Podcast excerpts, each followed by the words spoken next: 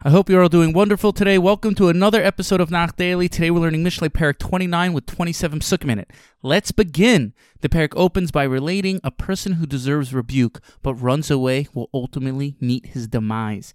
Increasing honesty, righteous people in the world brings the world to a better state, while increasing evil in the world brings to its destruction. Loving wisdom brings your father, aka Hashem, joy, but flattery will lead to your downfall. In verse 6 it says, Bepesha ish ra mokesh v'tzadikim yaron v'sameach. A wicked man is trapped by his own sin, but the righteous man sings and rejoices. The Ramad Vali explains a person should be happy when tuma and evil gets eradicated from this world. He then asks, but doesn't it say we shouldn't be happy for the downfall of Rishayim? The Ramad Vali explains, this that we're not supposed to be happy for the downfall of Rishayim is before the Rishayim are punished. We shouldn't want, expect, and hope for Rishayim to be taken from this world. Better they do tshuva. However, after the fact that the Rishayim were already punished and evil was eradicated from the world, then we can be happy. This is precisely why Am Yisrael only sang Az Yashir after the mitzvah were punished and not prior. The parak moves on to speak of the value of a king. A king judges truthfully and fairly, therefore one needs to respect the king.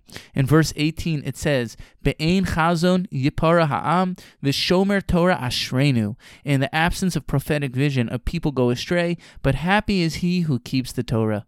The Gra explains vision over here is a reference to proper leaders. In the absence of proper true leaders, one needs to seek refuge in the Torah. It's worth it to mention we've had our fair share of false leaders throughout our history. Giants that, in due respect, were great Torah scholars, but ultimately were false and led the Jewish people in the wrong direction. People need to be very careful who they put into positions of power and leadership. You need to ask yourself, is this person fitting for leadership? As Yeshaya Hanavi told the leaders in his generation, they're acting like dogs, feeding their own self-interest to boost their own egos. Sure, the person might be a Talmud Chacham, but doesn't mean he's fitting for leadership. Baruch Hashem, we have the true leader of Moshe Rabbeinu, who the Torah is named after, Torah Moshe, who gave us the Torah and taught it to Am Yisrael. The parak ends by relating a person needs to trust in God to receive strength, to stay away from evil, evil, use your words for good, and not to humiliate one.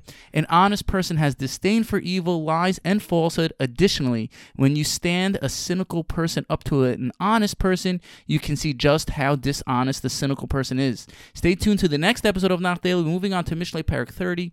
Thank you for listening and have a wonderful day.